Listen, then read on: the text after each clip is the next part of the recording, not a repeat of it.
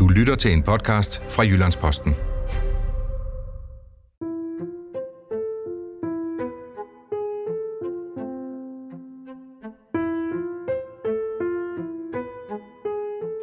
Velkommen til Jalving ser rødt. Mit navn er Michael Jalving, og jeg er blå, eller måske rettere sort. Jeg interesserer mig for det borgerlige Danmarks ved og vel, og frygter, at de borgerlige er blevet for malige, for liberale, for materialistiske og ligeglade med truslerne udefra og indefra. Jeg kalder til kamp, kamp for fædrelandet, og det skal nok blive mundret.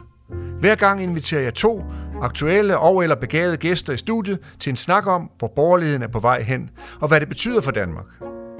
Mit afsæt er altid personligt. Målet er at gøre det relevant for andre end mig og min mor. Ja, og mine første to gæster i studiet er ingen ringer end dig, Lene Andersen. Velkommen til. Tusind tak. Du er jo forfatter, du er forlægger, du er simpelthen også civiløkonom, og så er du grundlægger af tænketanken Nordic Bildung og foreningen Fremvirke. Det er sandt. Masse ting. Ja. Ved siden af dig står Morten Messerschmidt, som måske vil være lytterne mere bekendt, så den umiddelbart, du er medlem af Folketinget, du har mm. siddet i Europaparlamentet. Ja, det er rigtigt. Øh, jeg havde nær sagt mod din gode vilje, men øh, du sad der jo trods alt i... Jeg synes, jeg tjente det formål, min vælger havde bedt mig om, tror jeg. Ja. Og vi begynder med dig, Morten. Ja. Øhm, for jeg vil gerne tale om det, som jeg opfatter som den borgerlige krise PT, som jo i medierne blev fremstillet som en personkrise eller en partikrise hos Venstre, og måske endda også hos Dansk Folkeparti eller Liberal Alliance. Stram kurs måske også. Men jeg påstår jo altså, at den her krise i den blå blok, den stikker dybere, at der taler om en D-krise. Det er i hvert fald emnet og præmissen mm. for, for den her første runde. Øh, og lad mig starte med at spørge, om du kan genkende det. Ja, jeg tror, man skal passe på med at overvurdere, hvor meget det politiske på Christiansborg sådan set fylder i forhold til, øh, til øh, hvad kan man sige, åndsdebatten i samfundet. Øhm, altså, der er jo en grund til, at øh, de radikale som bevægelse, radikalisterne, har, øh, har som målrettet gået efter medier som Danmarks Radio og, og, og, og Journalisthøjskolen, øhm, højskolebevægelsen, universiteterne osv. Det er jo fordi, at det typisk er derfra øhm, hele udgangspunktet, hele tænkningen for for samfundet, øh, det, det skabes. Altså uden for Christiansborg? Ja, absolut. Altså Christiansborg er i den forstand selvfølgelig en omfordelingsanstalt på pengesiden, og så er det jo en, øh, en, en, en institution, der, øh, hvad kan man sige, afspejler den debat, der fører, u, føres ude i samfundet. Mm-hmm. Men du skriver jo i Jyllandsposten her for ganske nylig, der skriver du, at det meste af, af den politiske, det politiske samtale, og måske også den borgerlige, øh, det borgerlige Danmark, er blevet mm. ramt af det, du kalder for en, en individideologi. Ja. ja. Og det er, noget, det, er noget, det er noget dårligt noget. Absolut. Altså det kun at se individet smadrer jo folket, det smadrer hele det fundament, øh, som er under de flestes tilværelse, nemlig øh, familien. Øh, det gør, at øh, mennesket bliver fragmenteret i forhold til den historiske øh, forankring, som er nødvendig for at få en meningsfyldt dagligdag osv. Og det er jo noget, der udgår fra hele det moderne gennembrud og får et ordentligt skud øh, euforiserende stoffer i rumpen der i 68, og så bliver videreført i, i 89. Oh, øhm, I 89, siger du? Ja, fordi grundlæggende er individideologien sådan set sammenfaldende, om du har med socialisme eller liberalisme at gøre. Altså i socialismen, øh, der vil man frigøre mennesket fra, øh, fra samfundets klasser, men ud fra den enkeltes præmisser. Man skal definere sin egen lykke, sin egen moral, sit eget... Øh, livsprojekt, mm. og det er i vidt omfang det samme, som liberalisterne vil. Altså menneskesynet er øh, sådan set sammenfaldende. Det, der er forskellen, det er, hvor lykken den opnås størst, om det er så, at man løsriver sig fra staten, som liberalisterne vil, eller fra det kulturelt overleverede, som socialisterne vil. Der er allerede mange ismer på banen her, og det er, lidt, øh, det er måske lidt svært øh, selv for mig at følge med her, fordi altså, du siger på den ene side, at den her individideologi, øh, ja. atomiseringen, opløsningen af fællesskaber, det her med, at vi måske sidder og zapper foran skærmen, mm. eller vi har vores telefoner, og vi, vi, vi har travlt med at brande os selv på de sociale medier osv., at det er slået igennem. Men du siger på, samme, du siger på en og samme tid, at det, det går tilbage til 68, men at det har også med, med, med, med 89, altså murens fald og kommunismens opløsning at gøre. Normalt siger man jo, at borgerlighed, det er jo noget med at sætte øh, individet i centrum. Hvorfor er det et problem for borgerligheden? Har den sat individet for meget i centrum? Ja, altså hvis man sætter individet over det folkelige, så forsvinder sådan set set hele meningen også med individet. For det, der giver øh, fylden i tilværelsen, det er, at der er nogle ting, man ikke behøver selv at tage stilling til. Altså, at man kan blive født ind i en familie, og der allerede få en øh, identitet. Ikke blive født som samfundets børn, men sine forældres børn. Mm. Det er et klart borgerligt grundtræk over for øh, socialismen. At man, øh, at man har nogle ting i samfundet, sproget, historien, øh, moralen osv., som er overleveret, som er udviklet øh, af generationerne før en, og man giver det videre til sine børn. Det er ikke noget, man skal ud og opfinde hver eneste dag. Det er grundborgerlige måder at anskue tilværelsen på. Line Andersen, det her med, at individet på en eller anden måde er blevet kastet op i luften som den eneste tilbageværende guddom, kan du genkende det billede, eller synes du, det er en det er for abstrakt? Eller ja, jeg synes, det, der er mange rigtige ting i det, og jeg tror, at, at mange af de meget både angst og deprimerede unge mennesker, vi ser i øjeblikket, som bliver kastet ud i et uddannelsessystem, der udelukkende fungerer på at præstere, præstere, præstere. De bliver jo kastet ud i at skulle præstere som individer hele tiden. Der er ikke noget, der er ikke noget fællesskab, de kan falde tilbage på. Øh, jeg, jeg, sige, jeg er ikke helt der, jeg er selvfølgelig ikke enig i alt det, som, som Morten står og siger, fordi jeg synes, at, at individ og fællesskab skal jo være i balance, det tror jeg egentlig også, du gerne vil have. Ja, ja. ja. Øh, så vi er nødt til at finde den der balance, og nogle gange så svinger pendulet med for meget til den ene side, og andre gange svinger det for meget til den anden side. Det, der skete i 68, altså jeg er jo lykkelig over, at jeg ikke skal genleve min mormors øh, rådne tilværelse i 1950'erne, som, øh, altså nu var hun så boet på landet og sådan noget, det var helt forfærdeligt, det var indre mission, mm sådan noget. Ikke? Hun endte med at være 40 år på stesolid. Øh, og det er jo lykkelig over, at både min mors generation og min egen er sluppet for Øh, samtidig så voksede jeg så op i 70'erne, det kan jeg så se på øh, både Wikipedia og andre steder, det gjorde Michael også, men mm-hmm. det gjorde Morten ikke. Du er født noget efter, ja, jeg er og ikke... du har ikke været der, og, og vi andre har været der, og jeg kan så huske i 70'erne, det var så kollektivismen, mm. som var det store projekt. Det var et opgør med familien, men ikke med fællesskabet, det var bare et andet fællesskab. Ideologisk fællesskab. Ja, øh, så, så det er rigtigt, det er et brud med historien, men, men det er et andet fællesskab, man prøver at sætte i stedet, og det blev så et, også enormt omklamrende, men, men på nogle andre måder. Og så kommer så ganske rigtig 89, men en ting, der kom før før 89, som får meget lidt opmærksomhed, det var, øh, hvad hedder det, Dallas og Dynasty Dollars, de to tv-serier, som er sådan ærkekapitalistiske. Du er din egen lykkesmed, og JR, han blev sådan folkehelt. Ikke? Altså, så, så der går det kapitalistiske narrativ ind og definerer, at nu handler det hele bare om at være en, en pengegrisk skurk, og det er den største held, man kan være i det her samfund. Og så bagefter så falder så øh, Berlinmuren, og så mister Vesten sin modpol. Og det vil sige, lige pludselig så bliver der den her sådan, øh, øh, hvad hedder sådan, selvtilfredshed med, at vi vandt. Og så er det ligesom om, så var det bare sådan, det var. Og så holder man op med at investere i en masse uddannelse og dannelse, fordi rumkapløbet, det har vi vundet, økonomien har vi vundet, narrativet har vi vundet osv. Indtil, eller så længe Sovjetunionen var der, så var der en, en angst for, at de kom på månen først, og de kom på Mars først, og de gjorde alle mulige andre ting først. Og derfor så var der altså både i USA, hvor det i dag koster en bondegård og at tage en uddannelse efter high school, mm-hmm. altså, så var der jo øh, mulighed for at studere for, øh, for 50 dollars øh, per semester eller noget i den retning, fordi man ville simpelthen have de bedste hoveder ind på college og universiteter.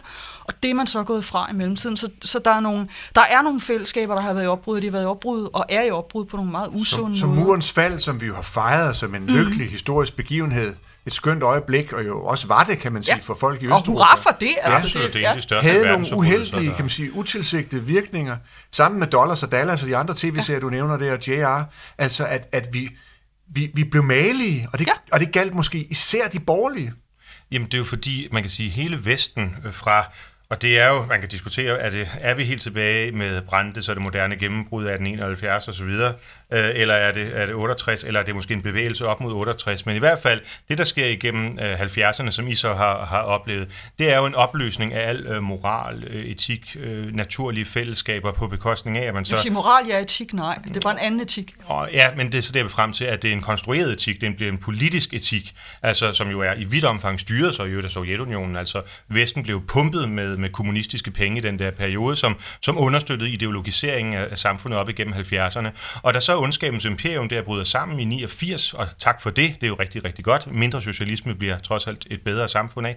Altså, men, men når det så sker, så rammes Vesten jo af et slags øh, åndeligt vakuum, eller, eller, eller befinder sig i et, ja, hybris kan du kalde det, men mm. befinder sig i en, i, i en tilstand, hvor man ikke rigtig ved, hvad man selv er fordi det er jo blevet fuldstændig udraderet af 68'erne. Og så er det, at man vender tilbage til det nemme, øh, nemlig det ideologiske, bare i den modsatte grøft, øh, som er Dallas, øh, eller Yuppie-fænomenet. Øh, ikke? Så bliver det bare den enkeltes økonomiske succes, der bliver lige med øh, al succes. Lene, når du øh, holder møder i Fremvirke, eller i, altså har, har, ja. har arrangementer i din tænketank, hvor mange borgerlige mennesker dukker der så op? Jeg tror, det er 50-50, altså for dem, dem der kom i...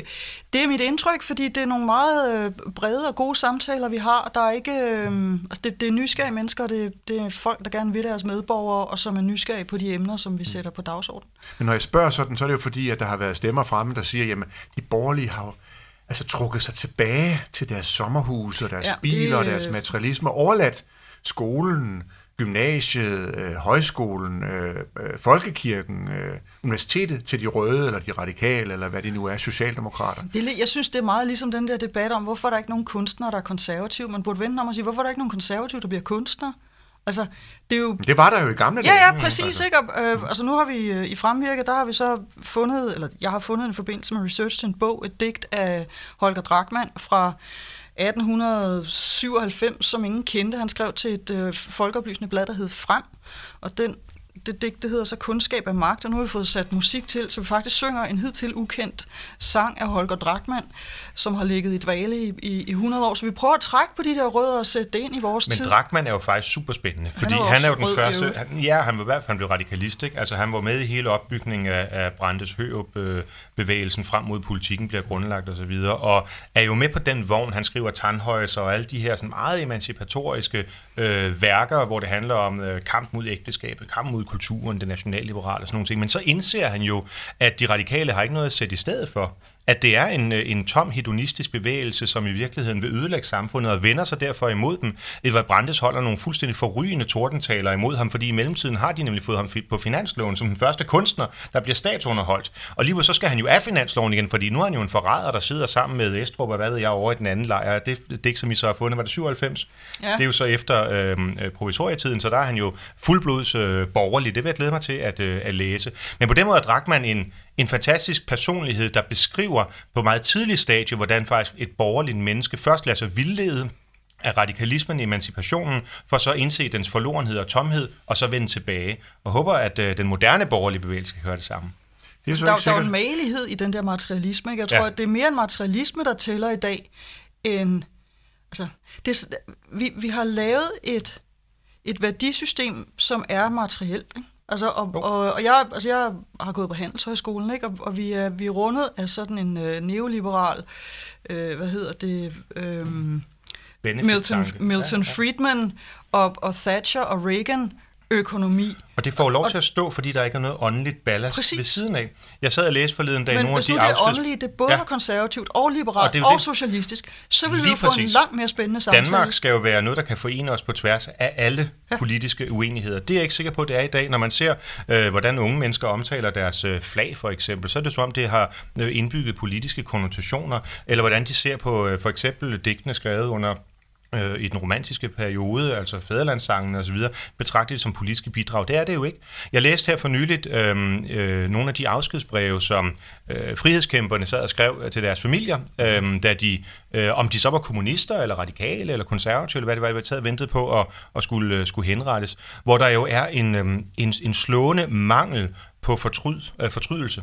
Altså, der er ikke nogen af dem, der siger, at det var også ærgerligt, eller så videre. De, de siger, nej, øh, jeg har, jeg, jeg har kæmpet, og nu dør jeg for det land, som er vores, og jeg håber på, at I derhjemme vil, vil passe godt på det og give det videre, når så andre har sørget for at give nazisterne den sidste kugle. Altså, jeg kunne godt tænke mig i dag at finde ud af, vil der være den samme opoffrelse blandt den moderne ungdom?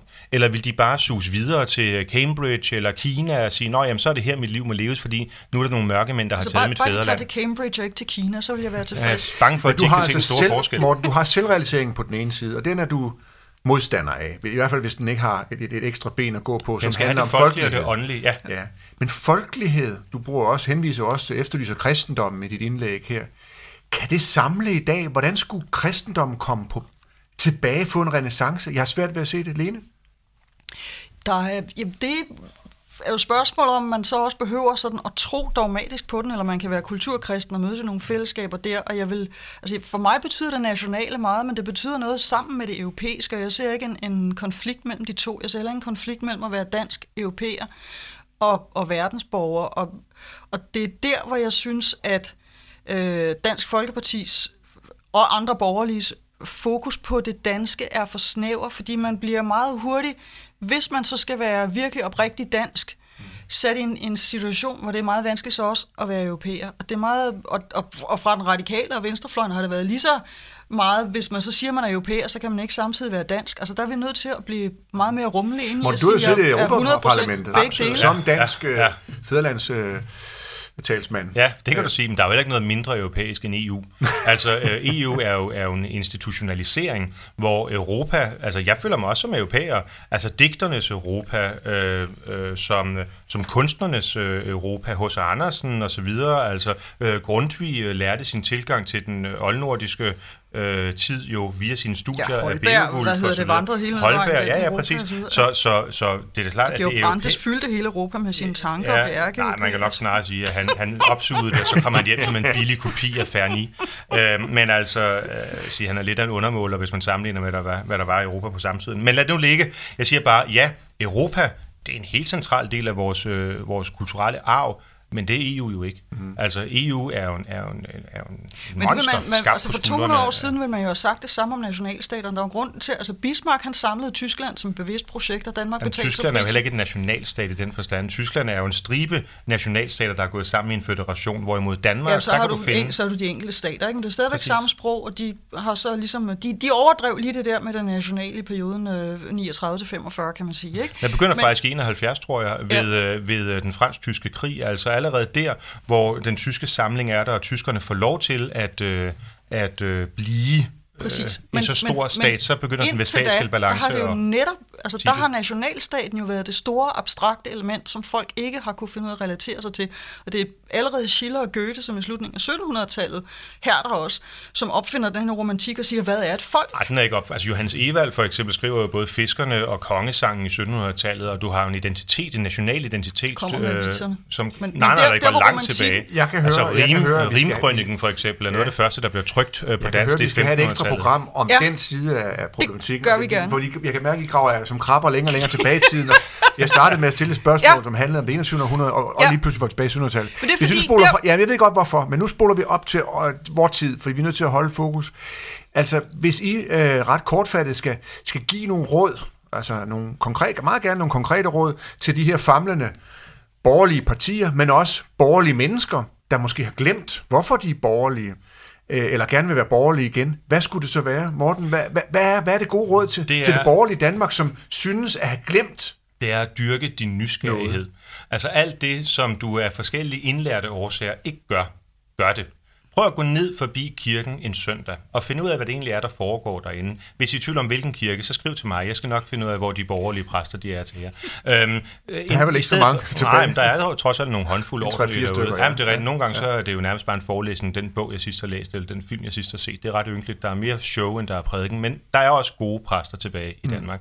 Mm. Øh, I stedet for bare at se Lykkepær på film, så læs Pontoppidans mm. øh, roman. Øh, I kender alle sammen øh, nogle af jer øh, vores fæderlandssange. Prøv at dyrke den til ved Drakman før. Ikke? Prøv at dyrke Morten, lidt, hvem Morten, var de her personer? så er der jo mange film Vær på Netflix, nysgerrig. som du ikke kan se, hvis du skal læse ja, Lykkepære. Det er rigtigt. Det er 500 der er, sider, ikke? Der er, der er, du kan høre den på lydbånd, mens du sidder i toget. Altså, øhm, der, der er mange muligheder, men det kræver selvfølgelig, at man ved det. At man vil øh, løfte sig men over den der... Men hvorfor er det vigtigt? Hvorfor Lykkepære øh, vigtigere end øh, den seneste serie på Netflix? Fordi den er en del af dig. Altså, Lykkepær, nævnte jeg bare, altså, der er meget andet, mands minde og så videre, der er ja, mange andre gode ting i, i ja, Pontoppidan og andre ja, foredrag, ja. men, men, eller forfattere, men, men fordi hele den, øh, den litteratur jo er det, som er os, altså er folket. Altså, øh, det danske folk består jo af historie, litteraturhistorie, kirkehistorie osv. Det er det, der har peget frem mod det punkt, hvor vi er nu. Og hvis man interesserer sig for og tror på, at der er mere end bare øh, det næste sted, hvor vi så skal fylde øh, munden eller værelset med, med ny high-tech, eller hvad det måtte være. Mm. Noget lidt mere, lidt dybere, mm. jamen så er det lige uden for vores dør, hvis man er nysgerrig på det. Mm. Det er jo en af de gode ting ved internettet og alle de her ting, at vi faktisk ret nemt kan komme og i dermed det. kan man jo beskylde dig for at være moralist. Jeg, jeg abonnerer på dit synspunkt, men du vil, du skal nok få den, men du, du, du vil gerne fortælle, at der er noget, der er bedre end noget andet. Absolut. Jamen, jeg, jeg, du kan godt kalde det moralisme. Jeg vil bare sige, at jeg betoner det folkelige. Altså, jeg siger, at det at være menneske er ikke at leve fuldstændig som monolit, uafhængig af andre mennesker. Venner kan faktisk godt være folk, man har mødt, og ikke nogen, man kun har addet på Facebook. Øhm, og, og det synes jeg er vigtigt at få betonet. Mm. At det at leve, er at leve sammen med nogen. Familien, øh, civilsamfundet, den by, man er en del af, det land, man er en del af. Du markerer, Lene. Ja, fordi jeg er enig i, at folk skal begynde, og hvis ikke de allerede gør det, at læse nogle, øh, nogle bøger, noget litteratur. Fordi det, der sker, når man læser og omsætter det der sorte krimskrams til billeder inde i sit hoved, det er en aktiv proces, som er meget mere øh, ja, aktiv, end hvis man sidder og ser film eller tv, hvor der Men- både er lyd og billede osv. det, det, det kæmper jeg med hver uge Ja. at lære mine børn. Ja. Hvordan hulan skal jeg så lære de borgerlige det? Jamen, du gør det ved at vise et godt eksempel, og det, som man så får ud af det, det er to ting. For det første, så bliver man et mere rummeligt og empatisk væsen, fordi når man læser litteratur og fordyber sig i det, så sætter man sig i andre menneskers sted, og det betyder, at man kan også se ting fra en anden vinkel end ens egen. Og man kan Og være måske en, se sig selv udefra. Præcis, man kan være en kinesisk husmor, eller en dansk bondemand, eller en øh, øh, konge i et Shakespeare-drama, hvis man selv tilegner sig stoffet på en anden måde, som bare ser nogle skuespillere gøre det. Så det er det ene. Og det andet er så, at selvfølgelig skal man læse de store danske klassikere, men man skal også læse det, der er vores europæiske klassikere, og den verdenslitteratur, som vi har. For vi er nødt til at tænke og føle større end nationalstaten. Den er enormt vigtig, men den kan ikke stå alene. Og grund til, at den ikke kan stå alene, det er, at der er nogle tech giganter, som driver vores nationalstat af banen som suveræn Men juridisk det er jo enhed. rent politik. Ja, Altså men forudsætning, jamen Du kan ikke være for... før du er dansk. Nej, det Altså tror jeg heller ikke, man kan. Men nu taler vi trods alt til voksne mennesker derude, og, øh, og selv hvis der skulle sidde en, en 12-14-årig og lytte med, det kan man ikke udelukke, så er det en meget opvagt 12-14-årig, som bør være lige så interesseret i vores europæiske kulturarv og vores verdenskulturarv, for at kunne forholde sig den, til den globaliserede verden, som vi befinder os i, uanset om vi bryder os om Læs det eller flere gode bøger. Er der andet, de borgerlige kan lære? Vi, vi er jo helt nede og Jamen, jeg, tage jeg, fat jeg i er helt enig med, værktøjskassen. med, med nysgerrigheden, ikke? Mm. Og øh, ja, altså opsøge noget, man ikke har set og oplevet før. Men for- siger du ligesom, Morten, der er noget, der er bedre end noget andet? Fordi der er- nysgerrighed signalerer jo også ligesom, at så kan man gribe ud efter en sommerfugl Altså, den ene jamen, dag, og altså- så kan man tage en løve den Jamen, næste. nu vi tager litteratur for eksempel, ikke? Mm. Altså, der er en kvalitet i at læse en knaldroman, hvor man godt på, på forhånd ved, hvem er de gode og hvem er de onde. Nej, og, det er der ikke og- kvalitet i. Jamen, der, der er en, nej, præcis. Nej, der, der, er en op, lortet, der, ja. jamen, der, kan godt, der kan sagtens være en underholdningskvalitet, der kan være en slap-af-kvalitet, Okay, yes. der kan være en... Øh, øh, hvad hedder det, jeg skal simpelthen koble af, og Ja, jeg gider ikke okay. at, at blive udfordret. Nej. Det er fedt nok, Ja. og det skal man også. Andre gange, så skal man læse noget, hvor man faktisk ikke kan forudsige slutningen på forhånd, og hvor det viser sig, at den, der så ud til at være skurken først, endte med at være den, der gjorde alle de gode gerninger, og man blev udfordret på sit Men hør verdensbillede. nu her, de borgerlige læser ikke bøger. Men det der, så har vi hele forklaringen der. Men så synes jeg, at man som, hvis man er et ung menneske, skal ringe til sine forældre, eller hvordan man nu kommunikerer med dem, for de ser dem, gør man vist dem nok en- ikke. en tekst. Øhm, og så sige, hvad bilder jeg ind? Ikke? Ja. Altså at forsømme min opdragelse på den måde. Og så må man simpelthen altså, tage Sartre skeen i egen hånd. Vi har trods alt, ja nu ved jeg ikke lige om uh, Sartre, Nå, det er det, det rigtigt. Um, Lad det ligge. ikke Foucault, går jeg ud fra. Nej, heller ikke. Nej. Øh, der, og heller ikke Chateaubriand, og heller ikke alle de andre øh, oplysningstænkere. Jeg tror lige, vi skal 50 år før. Men for at blive i nutiden, så sige, så, så, så, så tal, med din, øh, tal med din familie. Altså nogle af de bedste samtaler, jeg havde som, øh, som dreng, det var med mine bedsteforældre, og sagde, hvordan var det egentlig at leve, øh, da, da, da I var børn? Hvad var egentlig jeres vilkår? Hvad var det med det der med, med, med krigen? Hvordan og, var det i at, hvordan 70'erne? oplevede Nå, ja, nej, det var så lidt længere, ikke? Men altså, så, så, det handler om, at man ved det, at man interesserer sig for det, at man indser, at der er noget, der er mm, væsentligere end lige det, som man selv kan shine med på de sociale medier. Men altså, I, I virker jo meget, meget enige, og det lyder som om, at, at jeres moralske værdier er taget ud af, af, af de fem. Man skal læse bøger, og Ja. man skal tale med sine børn. Man skal tale ordentligt. Altså, det, hvordan, skal det, ordentligt. hvordan, Ja, hvordan ordentligt. skal det nogensinde vinde gehør i en fuldstændig altså, øh, skizofren, borgerlig, materiel kultur? Jeg tror, hvis folk de går derude og tænker, jeg er stresset, og jeg kan ikke overskue det, og jeg, uh, jeg gad godt at være lige så øh, rig og velhavende som naboen, og alle de der reklamer får mig øh, drevet til vanvid hver dag, mm. så skal man øh, lige trække stikket ud, når man når frem til weekenden, og sige, hvad, hvad gad jeg, hvad gider jeg fordybe mig i? Og så kan det godt være, at det, man fordyber sig i, det er, det er sin have, eller det er noget litteratur, eller det er noget madlavning, mm. men man skal gøre det ordentligt. Mm-hmm. Og man skal ikke bare stå og lave det, som man altid har gjort. Man skal tænke, kan jeg gøre det her på en... Øh, kan jeg opleve noget nyt? Og kan jeg gå ned i noget, som jeg ikke har set før? Så det nye kan godt være altså et bed i haven, eller få klippet hækken ordentligt, eller lære sine børn at slå græs. Ja, få dem til at, at, at være med i processen, altså at sige, hvorfor gør vi det her? Fordi det handler hvorfor om fællesskab. det her vigtigt? Fordi ja, det præcis, ikke? Og inkludere dem. Jo, jeg tror, ja, det er klart, at det er der også noget disciplinerende i, at uh, se det skønne i en klippet græsplæne frem for en, en uordnet og sådan nogle ting. Men, men uh, det handler jo også om, at man langsomt får øjnene op for, at det her atomiserede samfund skaber ikke et lykkeligt samfund. Altså, vi, vi, vi, øh, vi har en af de, tror jeg nok, det måske mest omfordelende samfund i verden.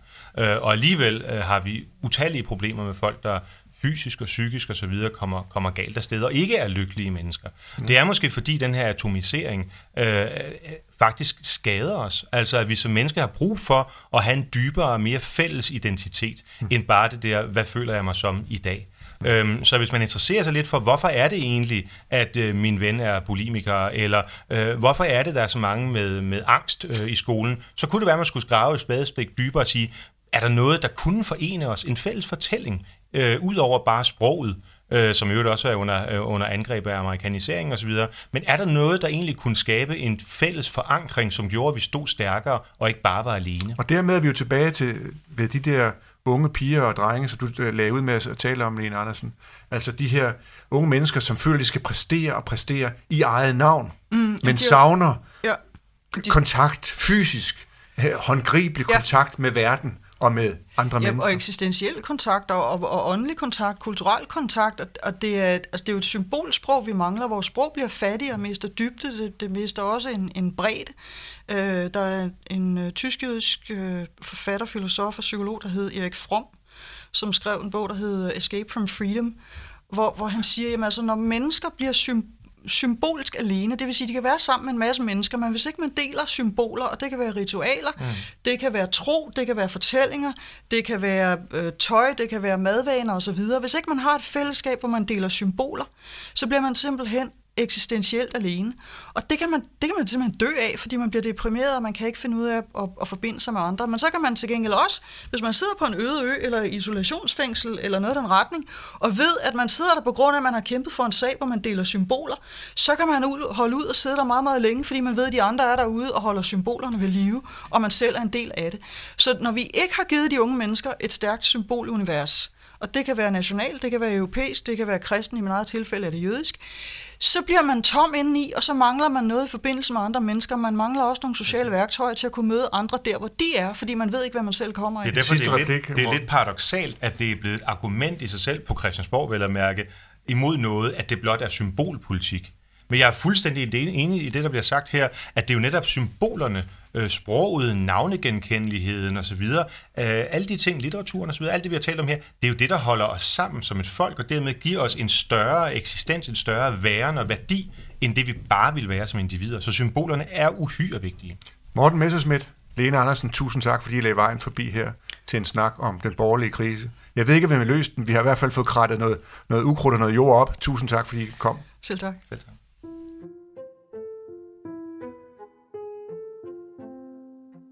Således faldt ordene i denne udgave Jalving ser rødt.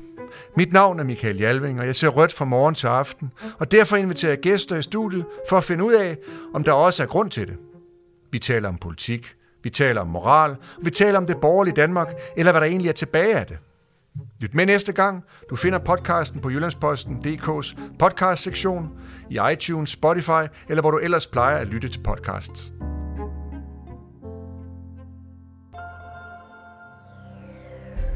Du har lyttet til Jyllandsposten.